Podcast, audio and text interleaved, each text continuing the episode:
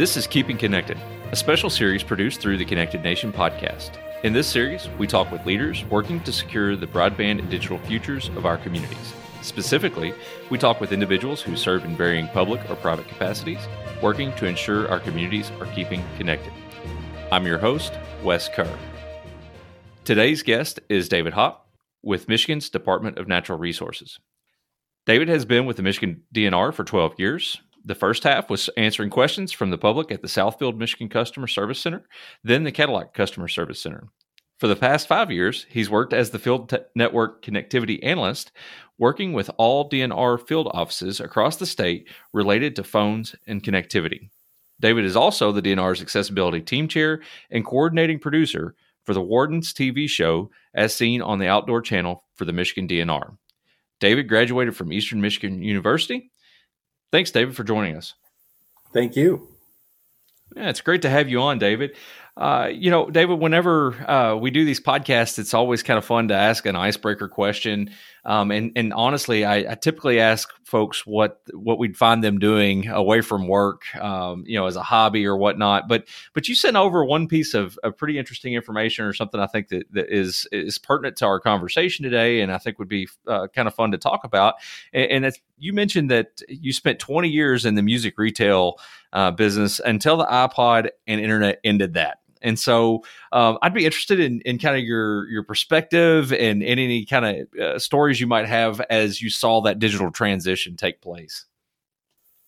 Oh, sure. Uh, so when I was going to school uh, I, back at Eastern, uh, I was planning to. Uh, uh, again, first I wanted to do something as a in wildlife or a wildlife biologist type of thing, and and while I was there, um, I I got a part time job at a music store, and I I, I played guitar a little bit and uh, love music, and uh, it was the perfect thing. I mean, it, wouldn't like working in a record store. So it was at the same time that CDs were just being introduced. Not to date my age there at all, but uh, our, our, stores there were no big box stores selling CDs yet. Um, if you wanted a new CD, you went to a real record store, and uh, business was crazy because everyone was buying the Beatles, Led Zeppelin, Pink Floyd, all of that stuff was like that just got released brand new.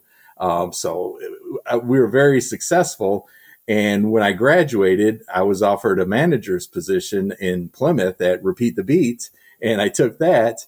And uh, you know, business was so good.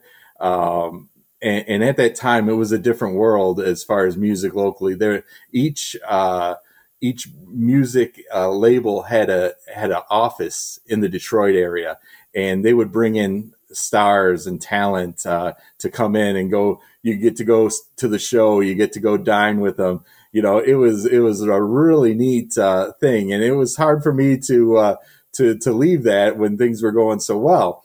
So uh, eventually, I got to the point where I uh, owned my own store in Southgate called the Rock Box, and unfortunately, during that time period, the uh, uh, iPod came out, and you started to you were able to carry thousands of songs basically in your your shirt pocket, and um, what had been leading up to that too was as the internet grew, people were able to find ways to download music. And uh, I'm sure everyone remember. Well, if you were around, you remember Napster and and the and the uh, issues that were going on with is it legal and and how should it be how should it be done.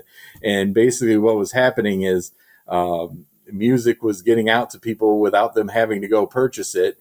And it didn't help that record labels were still charging a lot of money for those CDs when especially when people learned that you could buy a CD for 25 cents and burn an album for free going to the store and dropping 15 bucks for it uh, not that appealing? And uh, you know I tried to fight the good fight for a couple years there but uh, uh, eventually the writing was on the wall and uh, I figured I needed to find something else to do. So um, uh, I, it also coincided with happening right before the whole vinyl uh, resurgence began. So if I always think maybe if I would have held out a couple more years, things would have been completely different. But a lot of, you know, unfortunately, a lot of stores that, that were around in those days were all gone. Like I said, it was a whole completely different landscape that people nowadays probably wouldn't believe. But, uh, uh, I'm I'm actually thankful it happened because it was a hard time when when that went down. You know, losing the store and and looking for something to to restart. And I was lucky enough to find a uh, uh, an ad for a customer service center for the DNR in Southfield, Michigan. I had no idea that there was an office in Southfield, Michigan, and I kind of thought of myself as you know, kind of uh, being into the DNR and and hunting and fishing and and following them, and no idea there was an office there. So um, I actually applied, and my customer service skills from the uh, that I learned dealing with the public in the music uh, stores, I think, is what got me in. And uh, uh, uh, ever since then, I, have always enjoyed the the position and answering questions, and you know everything that's related to the DNR fascinates me. So it's it's been a lot of fun. David, that's fun, and and I uh, actually remember that re-release of the Beatles. I had that album on on CD, so I, I do understand and remember those days. So, I, and I remember all the fanfare around it. Uh, oh yeah, know, it was the, a big deal that, that, that, the Beatles were coming out on CD. Set that came out. Uh huh. yeah. So. Oh well, David, let's uh, let's kind of dig in and talk a little bit uh, about you know just honestly you know the role that you have today and and kind of the importance you know i guess an idea of what what's that role look like for you today? And then you know the importance that you see with with connectivity and you know high speed internet um, would be you know i think a good good direction for us to go. Okay. So you know a lot of our locations when we get into field offices when you're talking state parks wildlife wildlife offices um, forestry offices harbors, state harbors, museums, uh, customer service centers. Those are all part of where we have people working. Um, many of the locations are remote by design. You know, you go to a state park, it it's most people picture it. You're out in the woods somewhere far away from the city and, and things like that. Though that's not always the case, but especially as you move north. Um, so there's always been two schools of thought. Uh, one that people come to these locations to get away from technology and relax and you know kind of unwind and unplug. Uh, but now things are a little different because there's an expectation that wherever you are, you're going to be able to connect via your phone, basically. And a lot of people now will look at things like uh, a family vacation maybe you can do that more often than you used to because you're you know maybe mom and dad can connect to work while for a couple hours while being in a park somewhere and get that job done. And now you're able to go out when in the past you wouldn't have had that luxury. So you know that that's been a big thing uh, uh, going on here the last i'd say five or ten years. Um, you know everything is moving pretty quick. Um, so, it, you know, another obstacle has always been kind of balancing the money for technological technological improvements versus going to the resources. You know, if you're a biologist, you're, you're looking at what can I do? This is what I need to do to help the resource, and and I need to spend my money to get that, or I need to get people to analyze it. But it's hard sometimes for people to think of you know the the connectivity issue because we ran into some situations here in the last couple years where there's programs that we're trying to use uh, for forestry for law enforcement and the speeds were not capable of allowing it to function which is a huge huge problem. And in some instances there is no cell service there is uh, maybe a minimal uh, internet connection. And to get that upgraded a lot of times we're six figures. And and that's again you know our budget for the dnr we don't get a lot from taxes. You know uh, we get it from our users. So there's expectations from the users that the money they're giving are going back into it. And sometimes it's hard to see that you know, that gain in productivity uh, or even being able to, to work by something that's almost invisible like the internet uh, and, and the speeds provided. Yeah, I, I, like that, that that idea the that the internet's almost invisible, uh, and I think you would agree with me until until you don't have what you need, right? And then exactly, it's, it's so blatantly clear, uh, you know, and and I I think it's never been more clear uh, than it has been probably in this past year, and I, I don't know what kind of impact uh, the the pandemic has had on DNR and the services that you all offer, but but obviously in in so many other facets of life, we you know it has been made brutally uh, we've all been made brutally aware of of the need for service, and so um, I, am kind of curious, David. You know, from your perspective, from a from a departmental perspective, I guess. Uh, you know, what's the what what kind of troubles you the most when we think about inadequate access to, to broadband and technology? You know, I guess you know holistically, but also from a from a departmental standpoint. Well, you know, the, the first thing I guess that comes to mind is the public safety portion of, of what we do.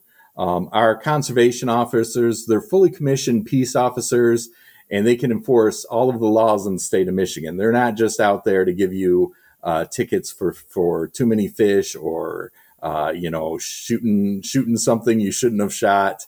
Um, they are oftentimes the first responders in rural areas of Michigan. Um, you know, they're out in the woods. If if there's a lost uh, hiker, um, if the, if there's there's been numerous children who've wandered off, and our officers have been able to find them, and they basically their offices are their vehicles. So having connections for them to be able to work and, and get information as needed is very, very important. Um, the other thing that we're in the middle of right now is uh, fire season. You know, they'll, they'll choose locations for standby um, in areas where there's likely fire danger. Um, so it doesn't always coincide with having good connectivity. Um, having the ability to for them to stay connected allows the staff. You know, the staff, a lot of them, they fight fires, but they also have other responsibilities. So instead of sitting there, you know, waiting for a fire to happen, if they're able to continue with their normal duties, it it lessens their their stress on their workload and helps them continue to be uh, you know viable and working with uh, the rest of their staff. So um, and and then again too, you're looking at you want if there's a fire, you want connectivity so those the, that information can get out right away and and action can start to happen. Yeah, and I think as I as I listen to you speak and have thought about the role that that DNR plays, you know, I think for for you all departmentally, the mobile connectivity is obviously very very important. Uh, just like you were speaking about, you know, your your officers and and even just you know field staff in general, the ability to to connect and and generally work from you know probably the cab of a truck or or whatever their vehicle uh, of choice may be is so important what are some of the biggest barriers that that you all see to connectivity? Um, you know, is is it just purely the lack of mobile service in areas, or um, are you are you you know more keenly aware of some of the like you know backhaul issues that that may you know po- or may hinder service um, into the areas that that you all need it the most? Yeah, from what I see, you know, it's interesting when I go out to a place to test uh, to see. Like a lot of times if if we go to that cell route, we're using uh, uh, they're called Cradlepoint routers, and they access internet through um, through cell signals, uh, and they they work way stronger. They're much stronger, much more reliable than like a regular jetpack. And um, when I go out to to places, when I start to get close, I'll start looking at my uh, signal uh, on my cell phones. I'll have a, a Verizon and an AT and T, and I'll watch, and I'll be getting close. I'll think, oh great, four bars, and you go a little further, all of a sudden no bars, and and then they pop up again, and then they go away again. So there's a lot of inconsistency there, and, and again. You know, like one of the most interesting areas is if you go east of I 75 and you get uh, outside of Gaylord, um, it's just really hard getting connections out there. Um, there are several places where you can't even get a cell signal. And, and again, you know, it, it's probably mostly due to terrain.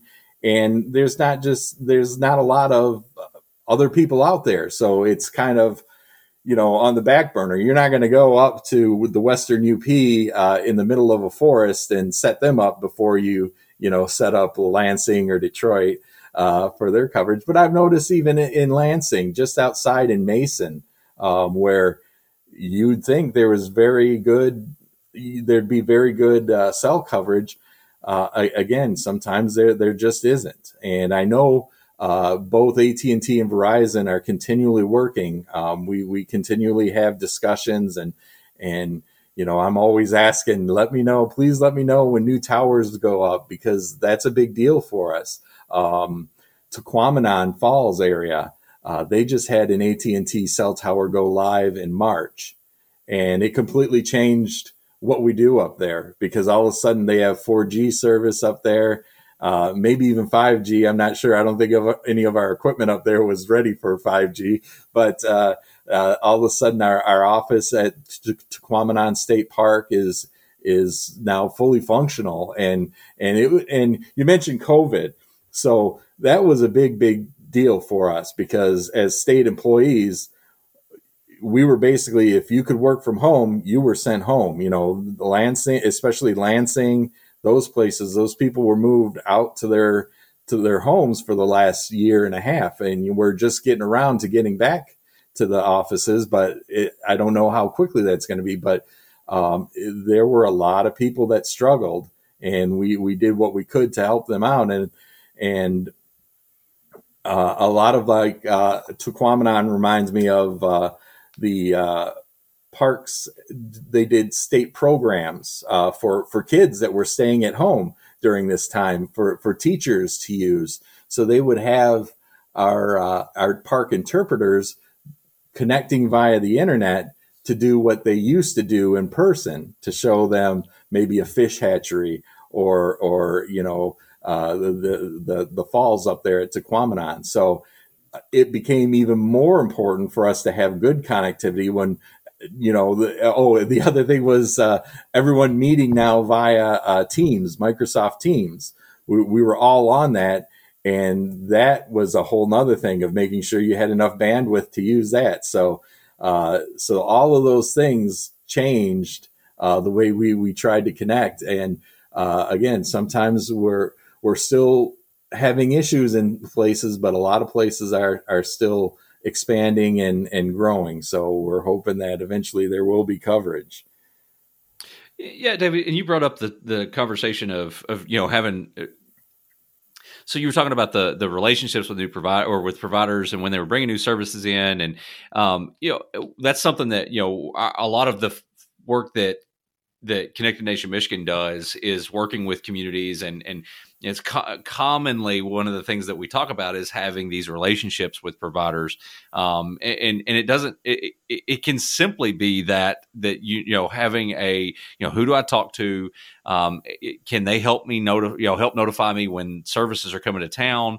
And, and those types of things. So I, I guess all of that being said you know, what kind of, um, I, I, guess, would you have advice for, uh, you know, other departments, your peers, or even just some of our communities, particularly in rural areas, um, on on how to how to begin to b- develop those relationships, um, and are and do you think there are ways that we can um, collaborate, you know, across state and local governments to to help with connectivity?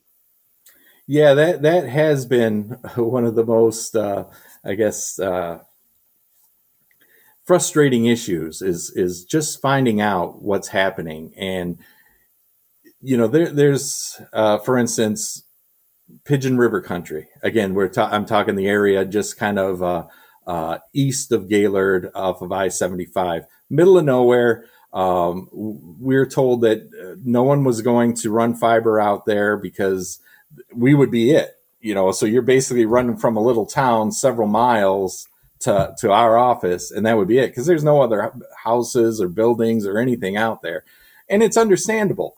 Um, but uh, one of our guys, a new guy, took over there, and he gets a thing for permission to run fiber network through there from Great Lakes Energy, and he, he, he just happened to shoot me an e- email. He's like, Hey, you know, did you know about this? I'm like, I'd never heard of Great Lakes Energy and they're running fiber basically through our front yard of our building there. So, uh, you know, there, there was something that was a, a big surprise to us and I, I, and it turned out great, but have, if we could have known in advance, it, it would have been great to, to have it working as, as soon as possible. Um, same with, uh, you know, I, I've often asked a lot of these places, you know, is there any way you can put me on a list? I don't even care if I get spammed too much. Just can't you send out a list like this tower is now up and we have new coverage? I would think they would want that. And we just have, haven't been able to get that with uh, a lot of places. And then you end up, you know, a lot of these places I've been working with for five years and you, you feel bad sending the same email. Hey, can you check this address for me and then having to go to you know every carrier that we know just to see if anything's changed and then it comes back. Normally it doesn't. So that's the most frustrating thing i see with that. Um, and, and uh, recently we, we did join with uh, the uh, michigan uh, uh, task force for connectivity.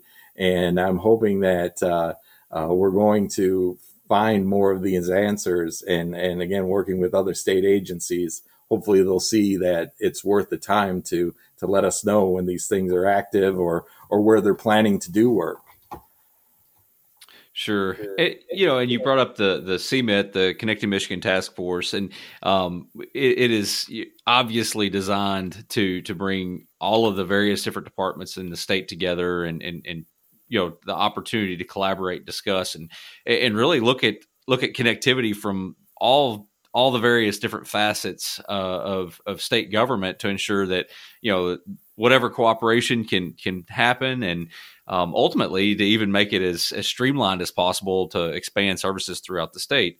Uh, and so I think that's, and we've seen already in the past year a lot of really good things come out of that group and, and the conversations that that take place within the task force. Um, you know, the guidance uh, and generally the the discussion. Uh, you know, as as um, you know, as what as what typically happens when you put a group of people together, you start understanding, um, you know, the other perspective or the the need of someone else, and, and immediately you start seeing where uh, you know one can help the other, or or how uh, one department maybe can can resource the other in some different way. Uh, and so I think that's a it's really neat that the state is doing that. I think there are already good things coming from that, and and certainly hope that it extends itself into um, you know some of the areas where DNR uh, really needs help. Um, as we kind of think about this, and we'll wrap up here shortly, eh, do you have any advice for, say, your peers or even some of the communities that you work in on how they can be a part of um, you know, kind of connectivity statewide, and and like as you think as as a member of CMIT, are there you know, do you have advice to for our communities about how they can leverage even DNR when they think about connectivity? Because um, I know you know providers sometimes are looking for access or are looking to to you know from go go from point A to point B, and and oftentimes that may be across state lands. Um, you know, any advice around those types of things? Yeah, I know uh, a lot of our, uh, we get a lot of requests for running things like fiber and, and, things like that. And, and normally I don't think there's an issue, although, you know, again, depending where you're at, there could be a very good reason why someone wouldn't be able to dig or go through there. But, you know, for the most part, those right of ways, uh, you know, they, they can contact a local office or, you know, we have several customer service centers that are across the state and those are manned um, basically eight to five, Monday through Friday. There's always someone there. Again, things are a little different with COVID, but they're still answering the phones, and we hope to uh, be back in the offices shortly here. But uh, they can always call and, uh, and, and ask questions about an area, and you know sometimes that's how how these things get started. Uh, you know, I've had sometimes uh, there, there's some misconception. Just recently, um, I saw someone post something that uh, they heard every uh, state facility, DNR facility, was going to have internet available, and and so, like you're saying, someone wanted to know, well, how can we be part of that? And I saw that, and I was like, well, I, I wish that was true. I, I would be the first one to uh, to agree to that, but uh, uh, you know, sometimes there's some misunderstandings of, of, what's out there. But if if anyone ever wants to contact us or or uh, you know, can you always contact me? You know, uh, uh I don't mind trying to see what's out there because you never, you know, so many of these things just kind of happen. Like this, you know, quick side story: this Cradlepoint router thing. Um, I was at a meeting and this representative from a, a company called Step CG was there uh, named John Mull, and he hadn't said anything pretty much throughout the whole meeting and that, and we're getting ready to, to leave, and he goes, "Hey, you ever see one of these?" And he puts this uh, little square out on the table, and I'm like, "No," and he's like, uh, "Well, check this out." So he, uh, we're sitting there, and uh, where we were at, we had no connectivity on our phones, so uh, there's zero bars. So he plugs this thing in, and a couple minutes later, he's like, "Okay, try your phones now and connect." and all of a sudden we were on the internet. And I'm like, whoa, what, how does that work? Because uh, we couldn't even make a phone call out of here. and uh, so he ends up giving me uh, a router to take with me and use as a test. So I started bringing this thing out to offices, and they're like, no, can't make a phone call from here or anything. You stick it up on the wall. All of a sudden, this place that didn't have internet, all of a sudden we had internet there. So just by happenstance. I always think, what if I or or John would have missed that meeting? Um, you know, this this became a thing where not right now all of our officers, uh, I think a hundred or close to two hundred of them, all have these in their vehicles, and there's many uh, state offices now that are running where this was a better choice than they're hardwired either. You know, I mean, we still have DSL and and dial up at some places because that's the only thing available. So this has been a real uh, game changer for us. But you know that that's what I mean when you never know what's going to happen coming out of a conversation. So um, sure. Like I said, anyone wants to reach out to us or one of our offices, it's always good to check in and and let us know what's happening. I even had another uh, another guy. We were we were checking a place up in Ontonagon, and the guy came out who owns the property there, and he says, "Hey, tell AT and T or Verizon if they want to put a, a tower up on my property, uh, you know, I'd be willing to listen to them." So, so I said, "Okay, I'll pass your information along." I mean, you never know if they're looking and they could have used it there. Uh, you never know what'll come of that. Sure, sure. Well, David, I want to thank you for for your time today and and joining us for this conversation, and in particular, what you're doing to you know to help with the digital future of Michiganders, even from the from the DNR, which I think most of us uh, wouldn't wouldn't necessarily think about connectivity and tying that back to DNR, but we certainly appreciate that. Today's guest has been David Hawk with Michigan DNR. I'm Wes Kerr. Thanks for listening to Keeping Connected. If you like the show and want to know more about our nonprofit, head to connectednation.org and look for the latest episodes on iTunes, iHeartRadio, Google Podcast, or Spotify.